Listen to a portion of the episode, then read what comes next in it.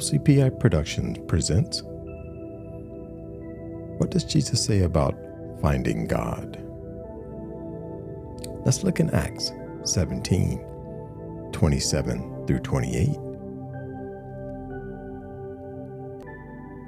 His purpose in all of this was that the nations should seek after God and perhaps feel their way towards Him and find Him, though He is not far from any one of us.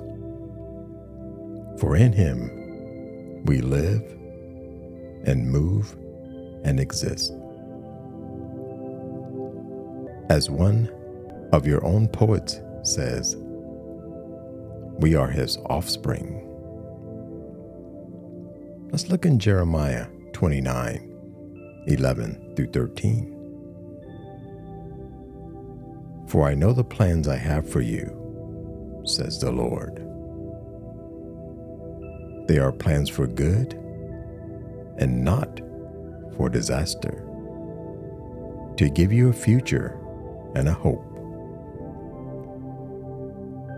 In those days when you pray, I listen.